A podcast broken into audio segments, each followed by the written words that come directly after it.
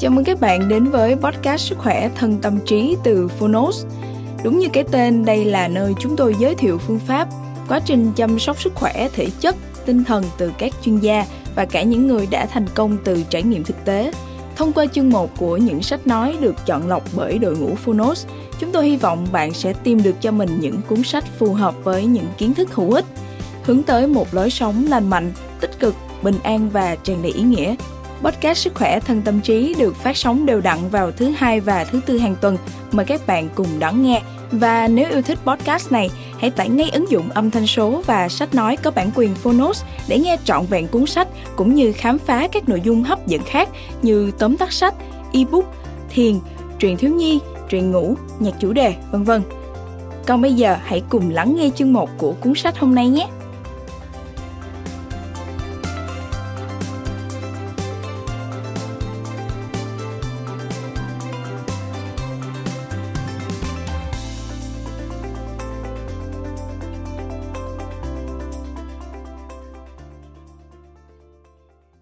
Bạn đang nghe từ Phonos. Hiệu ứng Lucifer, tập 2 Sách bán chạy nhất trên tạp chí The New York Times. Khi thiên thần trở thành ác quỷ. Thí nghiệm nhà tù Stanford và thuốc thử bản tính tàn bạo trong mỗi con người. Tác giả Philip Zimbardo. Người dịch Huy Nguyễn. Độc quyền tại Phonos. Phiên bản sách nói được chuyển thể từ sách in theo hợp tác bản quyền giữa Phonos với công ty trách nhiệm hữu hạn văn hóa và truyền thông 1980 Books.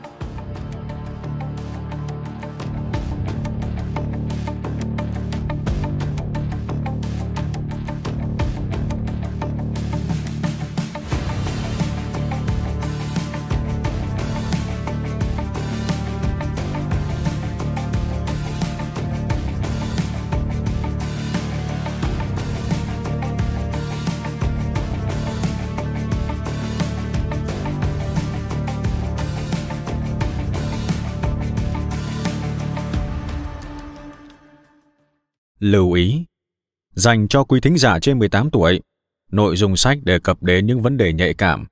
Thính giả nên cân nhắc trước khi nghe. Bố cục sách Hiệu ứng Lucifer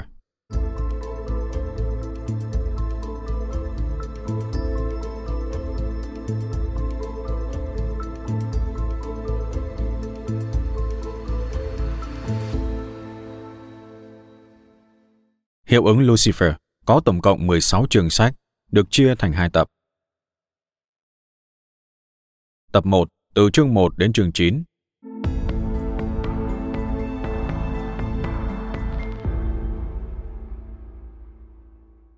Giới thiệu tổng quan về lập luận cho rằng tâm lý của con người có thể thay đổi tùy theo bối cảnh cụ thể.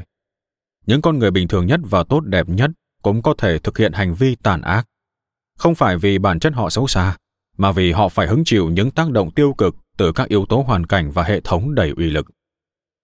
Tập 1 trình bày chi tiết về những điều đã diễn ra trong thí nghiệm nhà tù Stanford, một nghiên cứu tâm lý học kinh điển khiến mỗi chúng ta phải nhìn nhận lại bản chất con người, rằng danh giới thiện ác không hề bất khả xâm phạm, và mỗi cá nhân đều có thể dễ dàng xa ngã và bị cuốn theo sự tàn độc. Philip Zimbardo dẫn chúng ta xuống ngục tối của khoa tâm lý Đại học Stanford và theo dõi những sinh viên đại học xuất sắc đã biến đổi thành cai ngục và tù nhân như thế nào trong môi trường nhà tù.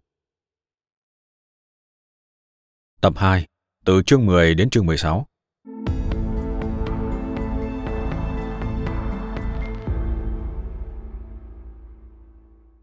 Tập 2 mở rộng phạm vi nghiên cứu về ảnh hưởng của hiệu ứng Lucifer, không chỉ dừng lại ở thí nghiệm nhà tù Stanford, mà xem xét thêm nhiều nghiên cứu khác để cung cấp thông tin đầy đủ hơn về vai trò của từng yếu tố hoàn cảnh trong việc biến người tốt thành kẻ bất lương. Cũng trong tập này, Philip Zimbardo dẫn dắt độc giả nhìn lại những câu chuyện thực tế kinh hoàng mãi mãi in dấu trong lịch sử dưới góc nhìn tâm lý học. Đặc biệt là câu chuyện về những vụ ngược đãi và tra tấn tù nhân đã diễn ra tại nhà tù Abu Ghraib, Iraq. Đến cuối tập 2, và cũng là điểm cuối của cuộc hành trình, ta sẽ quay trở lại với ánh sáng sau khi đã đi vào tận cùng màn đêm tăm tối. Ngay cả trong những hoàn cảnh khắc nghiệt nhất, chủ nghĩa anh hùng vẫn luôn tồn tại và những cá nhân bình thường có thể trở nên phi thường. họ không chỉ giữ được mình trước cám dỗ, mà còn dũng cảm đứng lên, đấu tranh và thực hiện hành động anh hùng vì những giá trị nhân đạo, vĩnh cửu. Ban biên tập 1980 Books Chương 10 Ý nghĩa và thông điệp của thí nghiệm nhà tù Stanford Thuật giả kim biến đổi tính cách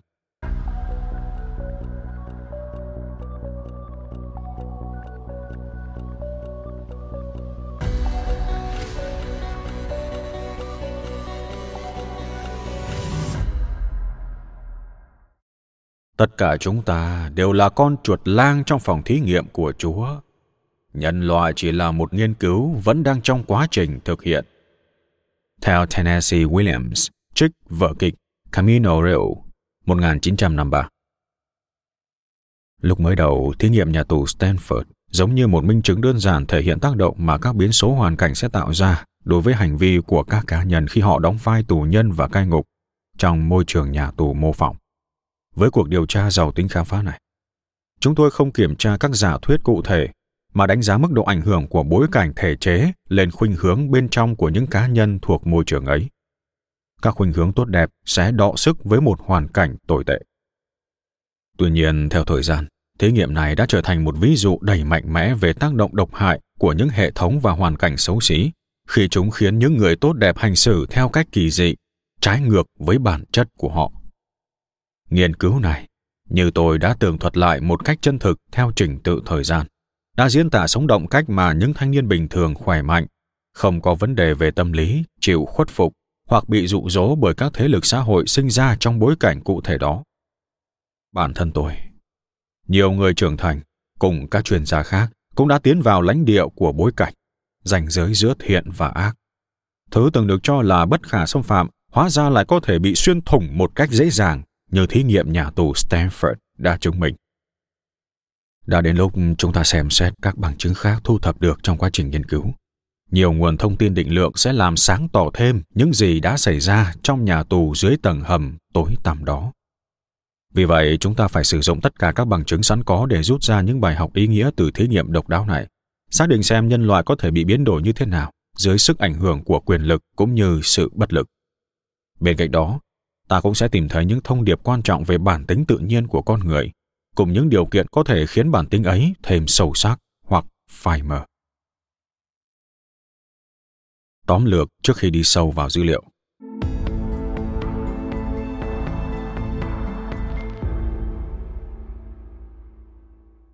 Như các thính giả đã nghe, môi trường nhà tù của chúng tôi đã tạo ra những phản ứng dữ dội, hết sức chân thực và cả những biểu hiện bệnh lý ở nhiều người tham gia. Chúng tôi rất ngạc nhiên về cường độ thống trị của cai ngục, cũng như tốc độ phát triển của sự thống trị ấy sau cuộc nổi dậy của tù nhân.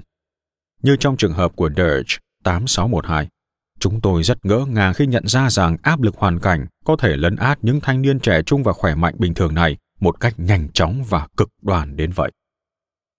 Mất đi danh tính cá nhân, liên tục bị kiểm soát hành vi một cách độc đoán, cũng như bị tước đoạt quyền riêng tư và giấc ngủ, những người tù đã sinh ra một hội chứng thụ động, phụ thuộc và trầm cảm, tương tự với thứ được gọi là bất lực có điều kiện, learn helplessness.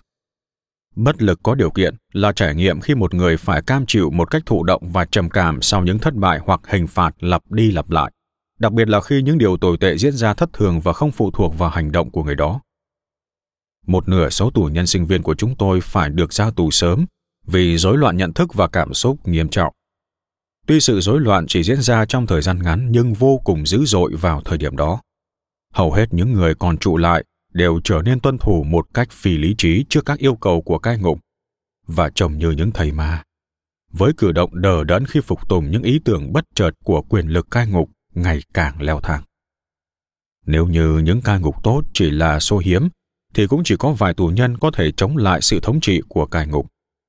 Như chúng ta đã biết, Clay 416 người đáng lẽ phải được ủng hộ vì sự phản kháng thụ động anh dũng của mình thì cậu lại bị các bạn tù công kích vì là kẻ gây rối họ chấp nhận quan điểm hạn hẹp do các cai ngục sướng lên thay vì tự hình thành quan điểm riêng của mình về cuộc tuyệt thực của clay coi nó như một biểu tượng về con đường phản kháng chống lại sự phục tùng mù quáng trước quyền lực trùng sĩ cũng đã có thời điểm cư xử một cách anh hùng khi từ chối chửi thề và mắng nhiếc bạn tù, dù được lệnh làm như vậy.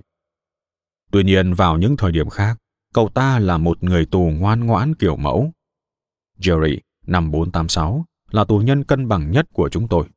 Tuy vậy, như chính những gì cậu ta tự nhận xét, cậu chỉ tồn tại được bằng cách thu mình lại và không thực hiện gì đáng kể để giúp đỡ các tù nhân khác. Những người có thể được hưởng lợi từ sự hỗ trợ của cậu ta. Khi bắt đầu thí nghiệm, chúng tôi có một nhóm người tham gia là những cá nhân có học thức, đều đạt mức bình thường đối với mọi tiêu chí đo lường. Những người được phân công ngẫu nhiên vào vai trò tù nhân, thực chất có thể đổi vị trí cho những người nhận vai trò cai ngục. Cả hai nhóm đều không có tiền sử phạm tội, không có khuyết tật nào về cảm xúc hay thể chất, cũng như không có vấn đề gì về trí tuệ hay địa vị xã hội. Những yếu tố thường sẽ phân biệt tù nhân với cai ngục hay phân biệt tù nhân với phần còn lại của xã hội. Chính nhờ sự phân công ngẫu nhiên này và sự tương đồng giữa những người tham gia, tôi có thể khẳng định rằng những thanh niên trẻ tuổi này không mang vào nhà tù bất kỳ yếu tố nguy hiểm nào để nó có thể kích hoạt sau khi họ đóng vai tù nhân hoặc cai ngục. Khi mới bắt đầu thí nghiệm, giữa hai nhóm không hề có sự khác biệt. Vậy mà chưa đầy một tuần sau, chẳng còn điểm tương đồng nào giữa họ nữa. Do đó, hoàn toàn hợp lý khi kết luận rằng các vấn đề phát sinh bởi một tập hợp các thế lực hoàn cảnh liên tục tác động lên họ trong khung cảnh nhà tù mô phỏng. Hơn nữa, hoàn cảnh ở đây đã được duy trì bởi hệ thống mà tôi góp phần xây dựng. Trước tiên, tôi định hướng tâm lý cho các cai ngục mới và sau đó tôi cùng với các nhân viên nghiên cứu xây dựng một loạt chính sách và quy trình khác nhau, rồi hỗ trợ đưa những thứ này vào hoạt động.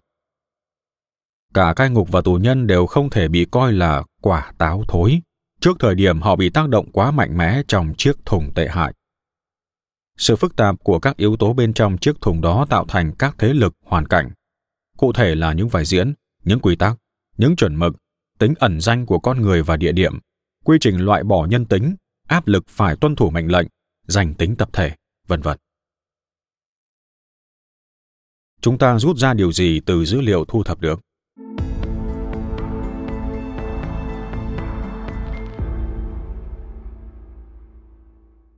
Ngoài việc quan sát trực tiếp 24 trên 24 những tương tác giữa tù nhân và cai ngục cùng các sự kiện đặc biệt khác, chúng tôi còn có các video ghi hình khoảng 12 tiếng, các bản ghi âm thanh khoảng 30 tiếng, bảng câu hỏi, phần tự báo cáo của các cá nhân và nhiều cuộc phỏng vấn khác. Một số thông tin đã được xử lý để phục vụ việc phân tích định lượng. Các phân tích dữ liệu sẽ có một số vấn đề. Cỡ mẫu tương đối nhỏ. Các bản ghi hình và âm thanh còn mang tính chọn lọc và chưa toàn diện vì ngân sách và nhân sự hạn chế, cũng như do đội nghiên cứu đã xác định chỉ tập trung vào các sự kiện hàng ngày nổi bật, chẳng hạn như hoạt động điểm danh, giờ ăn, thời điểm thăm nuôi và phiên điều trần ân xá. Ngoài ra các phân tích nhân quả khó chắc chắn được vì có nhiều tác động qua lại phức tạp giữa các cai ngục và tù nhân. Việc phân tích dữ liệu định lượng về hành vi cá nhân thì dễ sai sót, phải chịu tác động của nhiều tương tác rắc rối giữa nhiều người, nhiều nhóm, cũng như sự ảnh hưởng về mặt thời gian. Ngoài ra không giống như các thí nghiệm truyền thống, chúng tôi không có một nhóm đối chứng gồm các tình nguyện viên tương đương, những người không trải qua quá trình thử nghiệm, không nhập vai tù nhân hay cai ngục. Chúng tôi không có nhóm đối chứng vì chúng tôi nghĩ thiết kế của mình giống như minh chứng cho một hiện tượng, chứ không phải là một thí nghiệm để thiết lập các mối liên hệ nhân quả. Chúng tôi có thể sẽ tiến hành so sánh giữa nhóm đối chứng và nhóm thực nghiệm trong nghiên cứu tương lai, nếu thu được bất kỳ phát hiện thú vị nào từ cuộc điều tra đầu tiên này. Các thước đo nhân cách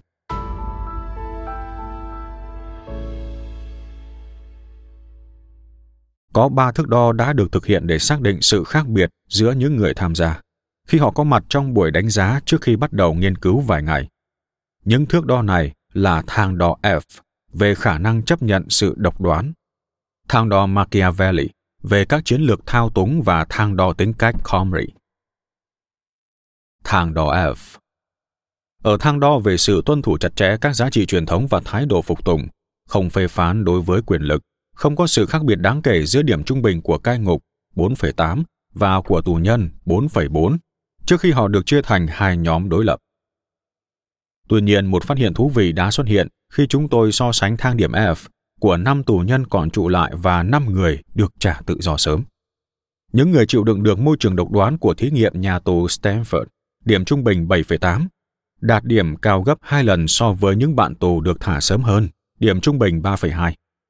Một tù nhân nhiều khả năng sẽ trụ được lâu hơn và điều chỉnh hiệu quả hơn với môi trường nhà tù độc đoán nếu cậu ta đạt điểm cao ở các tiêu chí nghiêm khắc với bản thân, tuân thủ các giá trị truyền thống và chấp nhận sức mạnh quyền lực.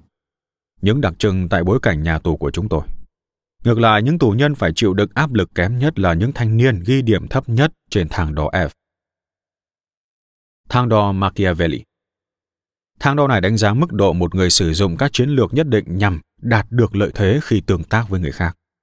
Tuy nhiên, không có sự khác biệt đáng kể giữa điểm trung bình của cai ngục 7,7 với điểm trung bình cao hơn một chút của các tù nhân 8,8. Và thang đo này cũng không dự đoán được kết quả sẽ xảy ra trong tù. Chúng tôi dự đoán rằng những người có điểm Machiavelli cao sẽ có khả năng thao túng người khác và điều đó sẽ bộc lộ trong những tương tác hàng ngày của họ tại bối cảnh nhà tù. Tuy nhiên, dù hai trong số những tù nhân có điểm Machiavelli cao nhất là những người thích ứng tốt nhất với nhà tù, theo đánh giá của chúng tôi, thì hai người khác cũng được đánh giá là thích ứng tốt với môi trường, lại chỉ có điểm Machiavelli thuộc nhóm thấp nhất. Thang đo tính cách Comrie Bà kiểm tra tự báo cáo này bao gồm 8 thước đo con để dự đoán sự khác biệt về khuynh hướng giữa cai ngục và tù nhân. Những thước đo tính cách ở đây bao gồm độ tin tưởng, tính trật tự, độ tuân thủ, mức độ vận động, tính ổn định, tính hướng ngoại, độ nam tính và mức độ đồng cảm. Theo những thước đo này, điểm trung bình của các cai ngục và các tù nhân gần như có thể hoán đổi cho nhau mà không tạo ra khác biệt gì. Hơn nữa, ở mọi thước đo con, các điểm số trung bình đều nằm trong phạm vi từ 40 đến 60 điểm. Phát hiện này củng cố khẳng định rằng tính cách của các sinh viên trong hai nhóm đều bình thường hoặc trung bình. Craig Haney và Kurt Banks thực sự làm tốt nhiệm vụ chọn lọc của họ khi đã chọn ra một nhóm các sinh viên tình nguyện đều là những thành niên bình thường. Ngoài ra, không có khuynh hướng tính cách nào trước đó có thể phân biệt những người đóng vai cai ngục với những người đóng vai tù nhân. Một vài khác biệt thú vị, dù không quá quan trọng, đã được tìm thấy giữa những tù nhân được trả tự do sớm và những người còn trụ lại. Những người chịu đựng được đạt mức điểm cao hơn trong thang đo độ phục tùng, được miêu tả là mức độ chấp nhận bản chất xã hội, tính hướng ngoại và mức độ đồng cảm, giàu lòng giúp đỡ, cảm thông rộng lượng, so với những người phải được thả ra sớm do phản ứng căng thẳng tột độ. Nếu chúng ta kiểm tra điểm số của những cai ngục và tù nhân có độ chênh lệch lớn nhất so với mức trung bình của nhóm, độ lệch chuẩn từ 1,5 trở lên, một số điểm đáng chú ý sẽ xuất hiện. Đầu tiên hãy xem xét vài đặc điểm tính cách của những tù nhân cụ thể. Ấn tượng của tôi về tù nhân Jerry năm 486 ổn định nhất càng được củng cố một cách rõ ràng khi cậu ta sở hữu điểm số cao hơn bất kỳ tù nhân nào khác về tính ổn định và gần như mọi thước đo còn lại của cậu ta đều nằm trong khoảng tiêu chuẩn của cả nhóm. Giả như cậu ta có lệch chuẩn so với những người khác thì sự khác biệt cũng luôn theo hướng tích cực. Cậu ta cũng đạt điểm cao nhất trong thang đo về mức độ nam tính, không dễ khóc, không quan tâm đến những câu chuyện tình yêu. Stewart, 819, người đã làm loạn phòng giam của mình và gây rắc rối cho những người bạn cùng phòng, buộc họ phải dọn dẹp đống lộn xộn của cậu ta, là người đạt điểm thấp nhất ở tiêu chí tính trật tự. Mức độ tỉ mỉ của một người đối với sự ngăn nắp và trật tự. Bạn hãy đoán xem ai đạt điểm cao nhất trong thước đo mức độ vận động, thích hoạt động thể chất, làm việc nặng và tập thể dục. Chắc hẳn là trung sĩ 2093 rồi. Độ tin tưởng là niềm tin vào sự trung thực và lòng tốt của người khác. Và Clay 416 đạt điểm cao ở khía cạnh này. Cuối cùng từ những gì đã biết về các tù nhân, bạn nghĩ ai đạt điểm cao nhất về độ tuân thủ, niềm tin vào hoạt động thực thi pháp luật, chấp nhận bản chất của xã hội và phẫn nộ trước hành vi bất tuân của những người khác. Bạn còn nhớ ai đã phản ứng mạnh mẽ nhất trước sự phản kháng của Clay 416 với các yêu cầu của cai ngục không? Chẳng thể là ai khác ngoài anh chàng đẹp trai của chúng ta, Harvey 7258. Trong số các cai ngục, chỉ có một vài hồ sơ cá nhân thú vị và khác với điểm số thông thường. Đầu tiên, chúng tôi thấy rằng người cai ngục tốt bụng John Landry, chứ không phải anh trai Jeff của cậu ta, là người ghi điểm cao nhất về mức độ đồng cảm. Cai ngục Vanish đạt điểm thấp nhất về mức độ đồng cảm và độ tin tưởng, nhưng lại đạt điểm cao nhất về sự ngăn nắp và trật tự. Cậu ta cũng có điểm Machiavelli cao nhất so với bất kỳ người cai ngục nào khác. Kết hợp lại với nhau, các điểm số này giải thích cho những hành vi năng suất một cách lạnh lùng, máy móc và tách biệt mà cậu ta thể hiện trong suốt nghiên cứu. Dù những phát hiện này cho thấy các phép đo tính cách thật sự dự đoán được sự khác biệt về hành vi trong một số trường hợp riêng lẻ. Tuy nhiên, ta cần thận trọng không đề cao quá mức công dụng của chúng đối với việc nắm bắt các hành vi cá nhân trong một bối cảnh khác lạ, chẳng hạn như trường hợp nhà tù mô phỏng ở đây. Ví dụ, dựa trên tất cả các thước đo mà chúng tôi đã kiểm tra, Jerry 5486 là trường hợp vượt trội nhất trong số các tù nhân. Tuy nhiên, người có điểm số đứng thứ hai ngay sau đó thuộc vào nhóm bình thường nhất chính là Dirge 8612. Sự rối loạn về hành động và các biểu hiện điên rồ về sau của cậu ta là điều khó có thể đoán trước nếu ta chỉ nhìn vào trạng thái bình thường nhất trước thí nghiệm của cậu ta. Hơn nữa, chúng tôi không thể tìm thấy dấu hiệu nhân cách nào chỉ ra sự khác biệt giữa bốn cai ngục ác ý nhất và những người khác ít thực hiện hành vi ngược đãi hơn. Không một khuynh hướng tính cách nào có thể giải thích sự biến đổi hành vi đầy cực đoan đã diễn ra. Bây giờ nếu chúng ta nhìn vào điểm số tính cách của hai cai ngục ác ý và tàn bạo nhất với tù nhân, Hellman và Arnett, thì cả hai đều được đánh giá bình thường, đạt mức trung bình trong tất cả các tiêu chí, ngoại trừ một khía cạnh duy nhất. Điều khiến họ trở nên khác biệt là độ nam tính. Theo lẽ thường, có lẽ ta sẽ nhanh chóng nghĩ rằng Hellman, John Wayne, khủng bố của chúng ta, là người đứng đầu thẳng đỏ nam tính. Tuy nhiên, kết quả hoàn toàn trái ngược. Độ nam tính của cậu ta thấp hơn bất kỳ người cai ngục nào khác và thậm chí là thấp hơn tất cả các tù nhân. Ngược lại, theo thang đo, Annette lại là người nam tính nhất trong tất cả các cai ngục. Các nhà phân tích tâm độc học chắc hẳn sẽ cho rằng hành vi độc ác và thống trị của Helmand cũng như việc cậu ta sáng tạo ra các động tác có yếu tố đồng tính là cách cậu chống lại sự thiếu nam tính của mình để che giấu bản giới đồng tính luyến ái tiềm ẩn trong cậu. Tuy nhiên, trước khi chúng ta xa vào phân tích, tôi phải nhanh chóng bổ sung một điều. Đến khi Helman 35 tuổi, cậu vẫn là một người chồng, người cha, một doanh nhân và một công dân sống cuộc đời tử tế bình thường. Không có yếu tố nào xuất hiện và khiến cậu trở thành một kiểu người khác. Bản báo cáo miêu tả tâm trạng Có hai lần trong quá trình nghiên cứu và một lần ngay sau thời gian phỏng vấn lúc thí nghiệm kết thúc, mỗi sinh viên đã đọc một danh sách các tính từ và chọn ra những từ mà họ cảm thấy mô tả chính xác nhất tâm trạng hiện tại của bản thân. Chúng tôi đưa ra những tính từ phản ánh tâm trạng tiêu cực và tích cực, như có thể dự đoán được từ tất cả những gì chúng ta đã quan sát về tình trạng của các tù nhân, cảm xúc tiêu cực ở người tù cao gấp 3 lần so với tích cực, và sự tiêu cực tổng thể của họ cũng cao hơn nhiều so với nhóm cai ngục. Ở nhóm cai ngục, cảm xúc tiêu cực cao hơn cảm xúc tích cực một chút. Một sự khác biệt thú vị nữa giữa hai nhóm là tâm trạng của người tù dao động nhiều hơn hẳn. Trong quá trình nghiên cứu, sự biến đổi tâm trạng của người tù nhiều gấp 2 đến 3 lần so với những cai ngục tương đối ổn định. Mặc dù trải nghiệm trong tù đều gây ra những tác động tiêu cực đến tinh thần của cả cai ngục và tù nhân, thì những ảnh hưởng tồi tệ mà tù nhân phải hứng chịu vẫn sâu sắc và bất ổn hơn. So sánh những tù nhân còn trụ lại với những người được trả tự do sớm, ta thấy tâm trạng của những người phải chấm dứt giữa chừng tiêu cực hơn hẳn trầm cảm và bất hạnh. Khi việc đánh giá tâm trạng được thực hiện lần thứ ba, ngay sau khi các đối tượng được thông báo rằng nghiên cứu đã kết thúc, những người được giao tù sớm cũng đã quay trở lại để thực hiện phỏng vấn. Ta thấy rõ những thay đổi và tâm trạng của họ liền trở nên tích cực, phấn khởi hơn hẳn. Mức độ tiêu cực giảm từ mức cao ban đầu là 15 xuống mức thấp là 5, trong khi mức độ tích cực tăng vọt từ mức thấp ban đầu là 6 lên đến 17.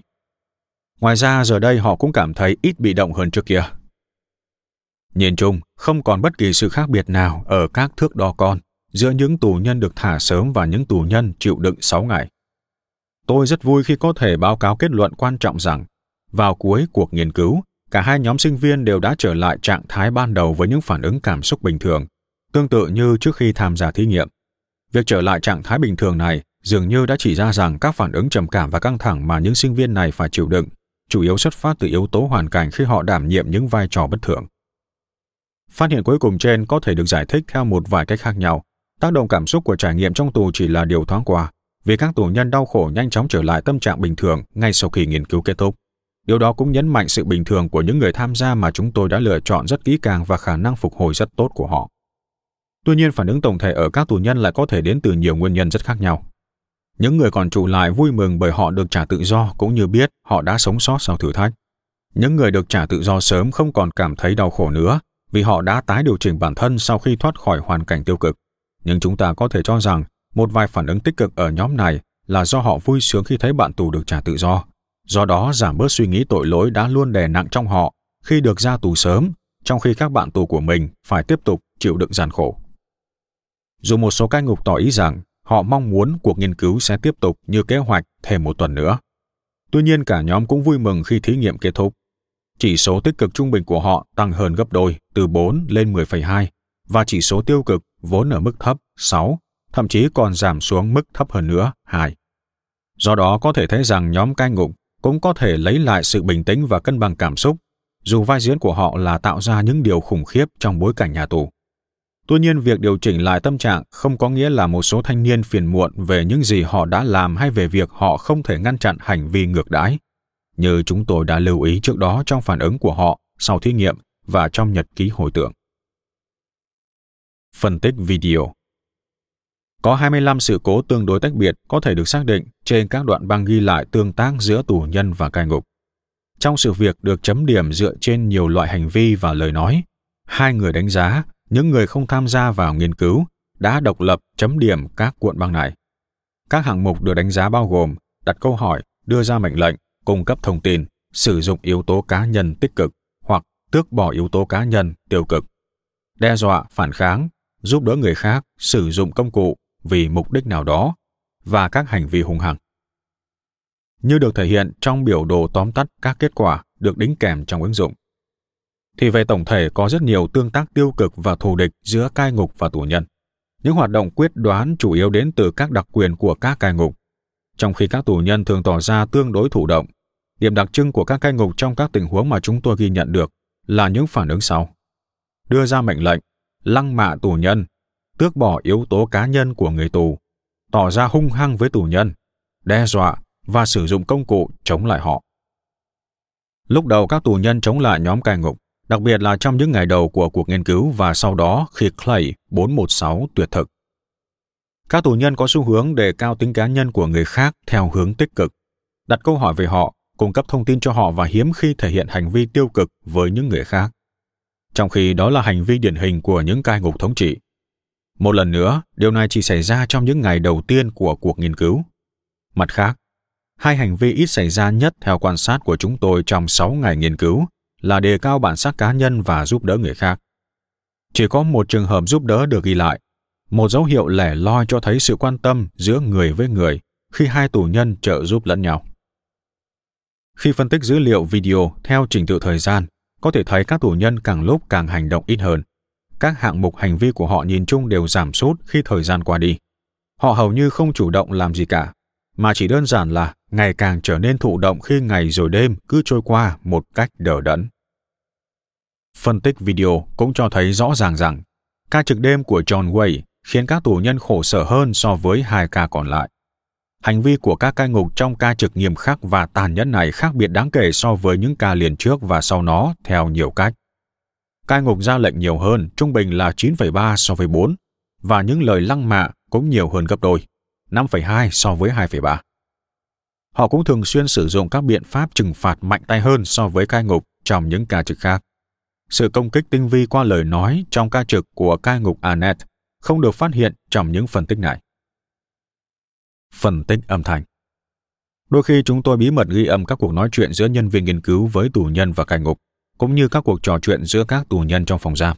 Chín danh mục đã được lập ra để ta nắm bắt bản chất cơ bản của những lời nói này. Một lần nữa, các bản thu âm được hai người đánh giá tiến hành phân loại một cách độc lập. Bên cạnh việc đặt câu hỏi, đưa ra thông tin, thỉnh cầu, đòi hỏi và ra lệnh, các danh mục khác tập trung vào thái độ chỉ trích, quan điểm tích cực, tiêu cực, tự đánh giá tích cực, tiêu cực, thúc đẩy, tước bỏ tính cá nhân, mong muốn tiếp tục nghiên cứu hay bỏ dở, cũng như ý định hành động tích cực, tiêu cực trong tương lai.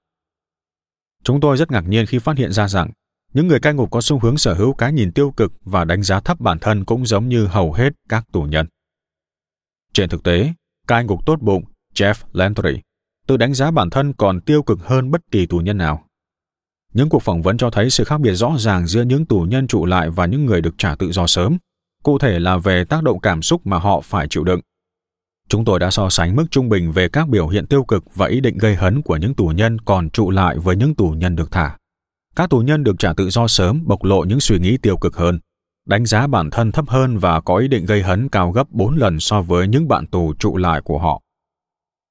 Lén theo dõi các phòng giam cũng giúp chúng tôi biết thêm nhiều điều về những cuộc thảo luận riêng tư của các tù nhân trong thời gian nghỉ ngơi tạm thời sau các cuộc điểm danh, các nhiệm vụ lao động và các sự kiện khác. Hãy nhớ rằng ba tù nhân trong mỗi phòng giam ban đầu hoàn toàn là những người xa lạ. Chỉ khi ở riêng trong phòng giam yên ắng, họ mới có thể tìm hiểu nhau vì họ không được phép tán dóc tại nơi công cộng. Chúng tôi giả định rằng họ sẽ tìm kiếm những điểm tương đồng để trở nên thân thiết hơn, vì họ sẽ sống cùng một chỗ và cần tương tác trong hai tuần. Chúng tôi đang nghĩ sẽ được nghe họ thảo luận về cuộc sống đại học, về chuyên ngành, định hướng nghề nghiệp, bạn gái, đội thể thao yêu thích, sở thích âm nhạc, các thú vui. Những điều họ sẽ làm trong thời gian còn lại của mùa hè khi thí nghiệm kết thúc. Họ dự định sẽ làm gì với số tiền kiếm được, vân vân. Hoàn toàn không. Hầu như không có chủ đề nào như trên được thảo luận. 90% nội dung trò chuyện giữa các tù nhân liên quan đến các vấn đề nhà tù. Chỉ có khoảng 10% nội dung tập trung vào các trao đổi cá nhân hoặc những câu chuyện không liên quan đến trải nghiệm trong tù. Các tù nhân bận tâm nhất đến đồ ăn, sự quấy dày của cai ngục, việc thành lập một ủy ban khiếu nại, thực hiện kế hoạch vượt ngục, những chuyến thầm nuôi, cũng như trạng thái của các tù nhân trong các phòng giam khác và những người bị biệt giam. Khi có được cơ hội tạm thời tránh xa sự quấy rối của cai ngục và lịch trình tẻ nhạt của người tù, để bộc lộ bản sắc cá nhân trong những tương tác xã hội thì những tù nhân lại không làm như vậy. Vài diễn tù nhân đã chi phối mọi biểu hiện của cái tôi cá nhân. Khung cảnh nhà tù thì chi phối mọi mối quan tâm của họ, buộc họ chỉ có thể duy trì tầm nhìn hạn chế. Việc họ bị giám sát hay được giải phóng khỏi những con mắt soi mói không còn là điều quan trọng nữa. Họ vẫn không bộc lộ bản thân mình. Khi không chia sẻ về quá khứ cũng như những kỳ vọng trong tương lai, điều duy nhất mà mỗi tù nhân biết về những tù nhân khác chỉ dựa trên những quan sát về cách mà bạn tù hành xử. Chúng tôi biết rằng những gì họ phải chứng kiến trong khi điểm danh và thực hiện các hoạt động tầm thường khác, chủ yếu đều là những hình ảnh tiêu cực. Những hình ảnh chán nản là tất cả những gì họ có thể xây dựng nên ấn tượng về nhân cách của các bạn tù. Vì chỉ tập trung vào tình hình trước mắt, các tù nhân cũng góp phần nuôi dưỡng tâm lý tiêu cực, khiến trải nghiệm của họ càng tệ hại hơn. Nói chung, chúng ta sẽ đối phó được với các hoàn cảnh tồi tệ nếu như tách biệt hoàn cảnh hiện tại vào một ngăn thời gian, sau đó tưởng tượng ra một tương lai tốt đẹp hơn, cũng như hồi tưởng lại quá khứ yên bình. Người tham gia tự áp đặt lên mình tâm lý tù nhân và còn khiến nó ngày càng lớn mạnh hơn. Điều đó gây ra hậu quả vô cùng tai hại. Các tù nhân bắt đầu thích ứng và chấp nhận những hình ảnh tiêu cực mà các cai ngục áp lên họ. Trong số các tương tác riêng tư giữa các tù nhân, phải đến một nửa trong số đó bị xếp vào nhóm không có tính hỗ trợ và không có tinh thần hợp tác. Thậm chí tệ hơn, bất cứ khi nào tù nhân đánh giá những người bạn tù của mình, thì 85% thời gian đó là những lời chê bai và chỉ trích.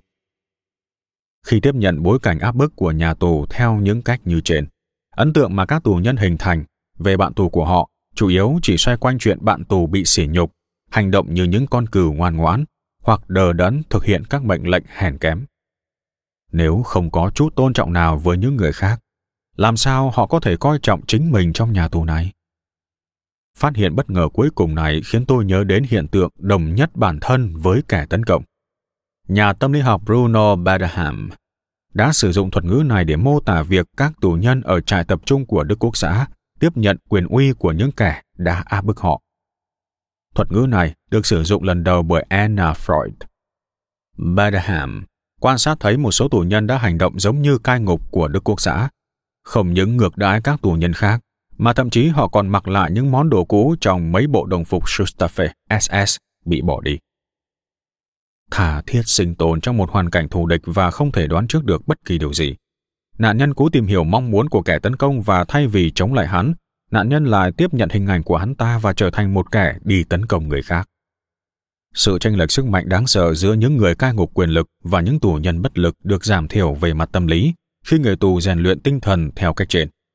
Nạn nhân hợp nhất với kẻ thù của mình trong tâm trí. Sự tự huyễn hoặc bản thân này khiến anh ta không thể đánh giá một cách thực tế về hoàn cảnh của mình, ngăn cản anh ta hành động hiệu quả, không thể đối phó hay nổi dậy, đồng thời cũng khiến anh khó lòng đồng cảm với những người cùng chung số phận. Sống là thành thạo nghệ thuật chìm đắm trong lừa dối, và để lừa dối thành công như vậy chuyện đó phải trở thành thói quen và được thực hiện liên tục theo william hazlitt về sự mô phạm trích sách The Round Table bàn tròn năm 1817 Cảm ơn bạn đã lắng nghe podcast Sức khỏe thân tâm trí. Podcast này được sản xuất bởi Phonos, ứng dụng âm thanh số và sách nói có bản quyền dành cho người Việt. Hẹn gặp lại ở những tập tiếp theo.